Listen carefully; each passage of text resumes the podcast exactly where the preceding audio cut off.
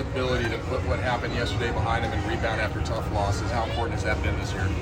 It's been very important. We've had a lot of them, so I'm glad we're able to do that. You know, some of them are tougher than others. Obviously, against the Dodgers and everything yesterday, with the lead that we have, was difficult. But uh, they've been very good about putting that thing away, and hopefully today's the same way. Is that something that developed over time? Is something either a team has the character to do that or not? I mean, how does that normally work? A little of both. I mean, we've had to do it quite a bit, so you know we've we've got good practice in it. Um, but it's not something you want to do too often. This has been an interesting year in the fact that we've gone through so many of those type of games, but we've been able to respond, and we'll, we'll still keep digging until we get it right. Nick did a great job for you in his last spot. Start, he gets the opportunity again today. What is the expectation? It's been a little bit of a different workload heading into this one. It has, and you know, if anybody's able to give you, you know, hopefully three somewhere around there, I think that would be a, a best case. We do have some guys that we want to try to stay away from today. It's going to be a difficult day for a bullpen type game, but it's something we're up against right now. You mentioned yesterday that you might have some answers on Michael Wacha and what the game plan is for him. Do you have any update? Yeah, he's going to throw a bullpen, and then he is going to throw at the complex on the off day. We're going to get him up five times, try to get him about 70, 75, 80 pitches. So, you know, it's more controlled environment where we know we can get him up. We can sit him down after several pitches or whatever we feels right for to try to simulate an inning, and then he'll have a fuller complement once. Uh, I think it's five days or whatever after that. Garrett Cooper's your DH today, righty on the mound. What, what's well, a little different splits today too. So I don't want him sitting around that long. So he's had a couple pinch hit, hit at bats.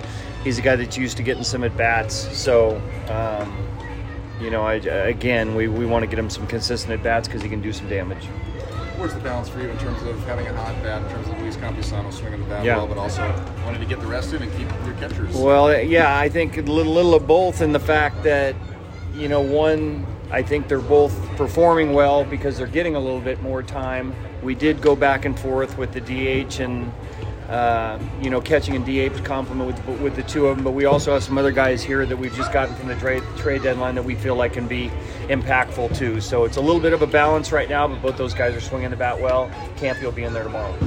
Zokar is back. What does he add to your roster? Well, it gives us another outfielder, which is important. Our guys have been out there quite a bit. You know, whether it's an off day, whether it's a DH day, or something like that, it gives us the you know, the a guy that's a quality outfielder in any of the outfield positions, and we just feel like at this point in time that's a little bit more important based on the fact these guys have been playing every day.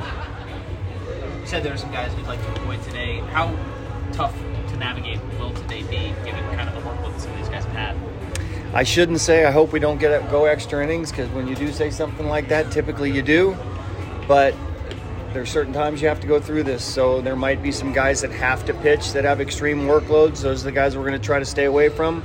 So hopefully we can we can get it done with Nick and the guys that we feel like are available. Without asking those specifics, how much of today is mapped out and how much of it is based on the way the game goes? You can try to map out. I mean, whenever you go through a bullpen game, you always have it mapped out how you would like it to go based on where certain guys fit in, but you have to make adjustments on the fly, and typically it doesn't go exactly as you would expect did last one go as you expected or better?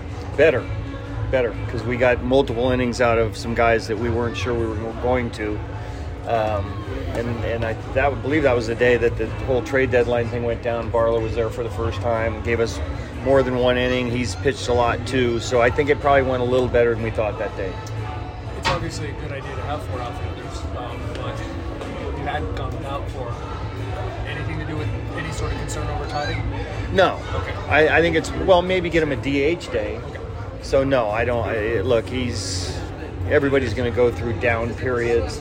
The fact that he's basically played every single day since he's been back after a year off, kind of extreme. But in talking to him, he wants to be out there every day, and guys are going to go through some periods where they don't get some hits. Have you noticed the game has generally been a little longer since yeah. All-Star break? Did you expect that? That maybe, I don't know, pitchers holding on a few seconds longer? Like, I think everybody kind of feels it out a little bit, and I do. You see a lot of these, the, the timer go down to two, one, zero quite a bit. Um, we're also played some teams that foul some pitches off and extend some at bats. We are good about doing that as well. So I, I, wouldn't say that I expected that, but it has happened here. And even when we've had some games, it seemed like they've been off to fast starts, and it was going to be one of those quick ones. They end up slowing down towards the end. Was there any update on Tim Hill? I think you said maybe getting imaging on that finger. Yeah, so he is. I think he's close to being able to throw. It was like a sprain or something in there in the joint. So, you know, giving him some downtime. I'm not sure which day he's going to start throwing. Don't see him throwing right now, but maybe fairly soon.